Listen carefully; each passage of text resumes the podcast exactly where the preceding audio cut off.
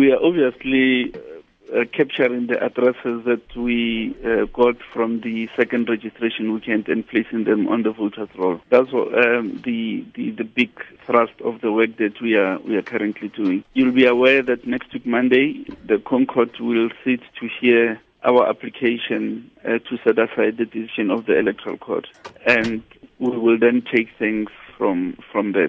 Our argument is that you, it is not the duty of the IEC to verify addresses. The the duty of the IEC is to ensure that people are registered in the voting districts in which they live.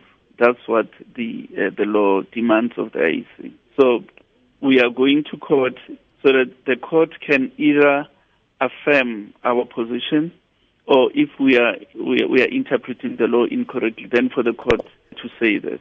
But in the Kham case, the court has already spoken that it is not the duty of the IC to verify addresses, but the the duty uh, of the IC is to ensure that people are registered in the voting districts in which they live. The decision of the electoral court was we did not provide a voters a voters roll with addresses Addresses. for all voters. It's not to verify them, to provide a voters roll with addresses of all voters. Now we are appealing that decision on Monday.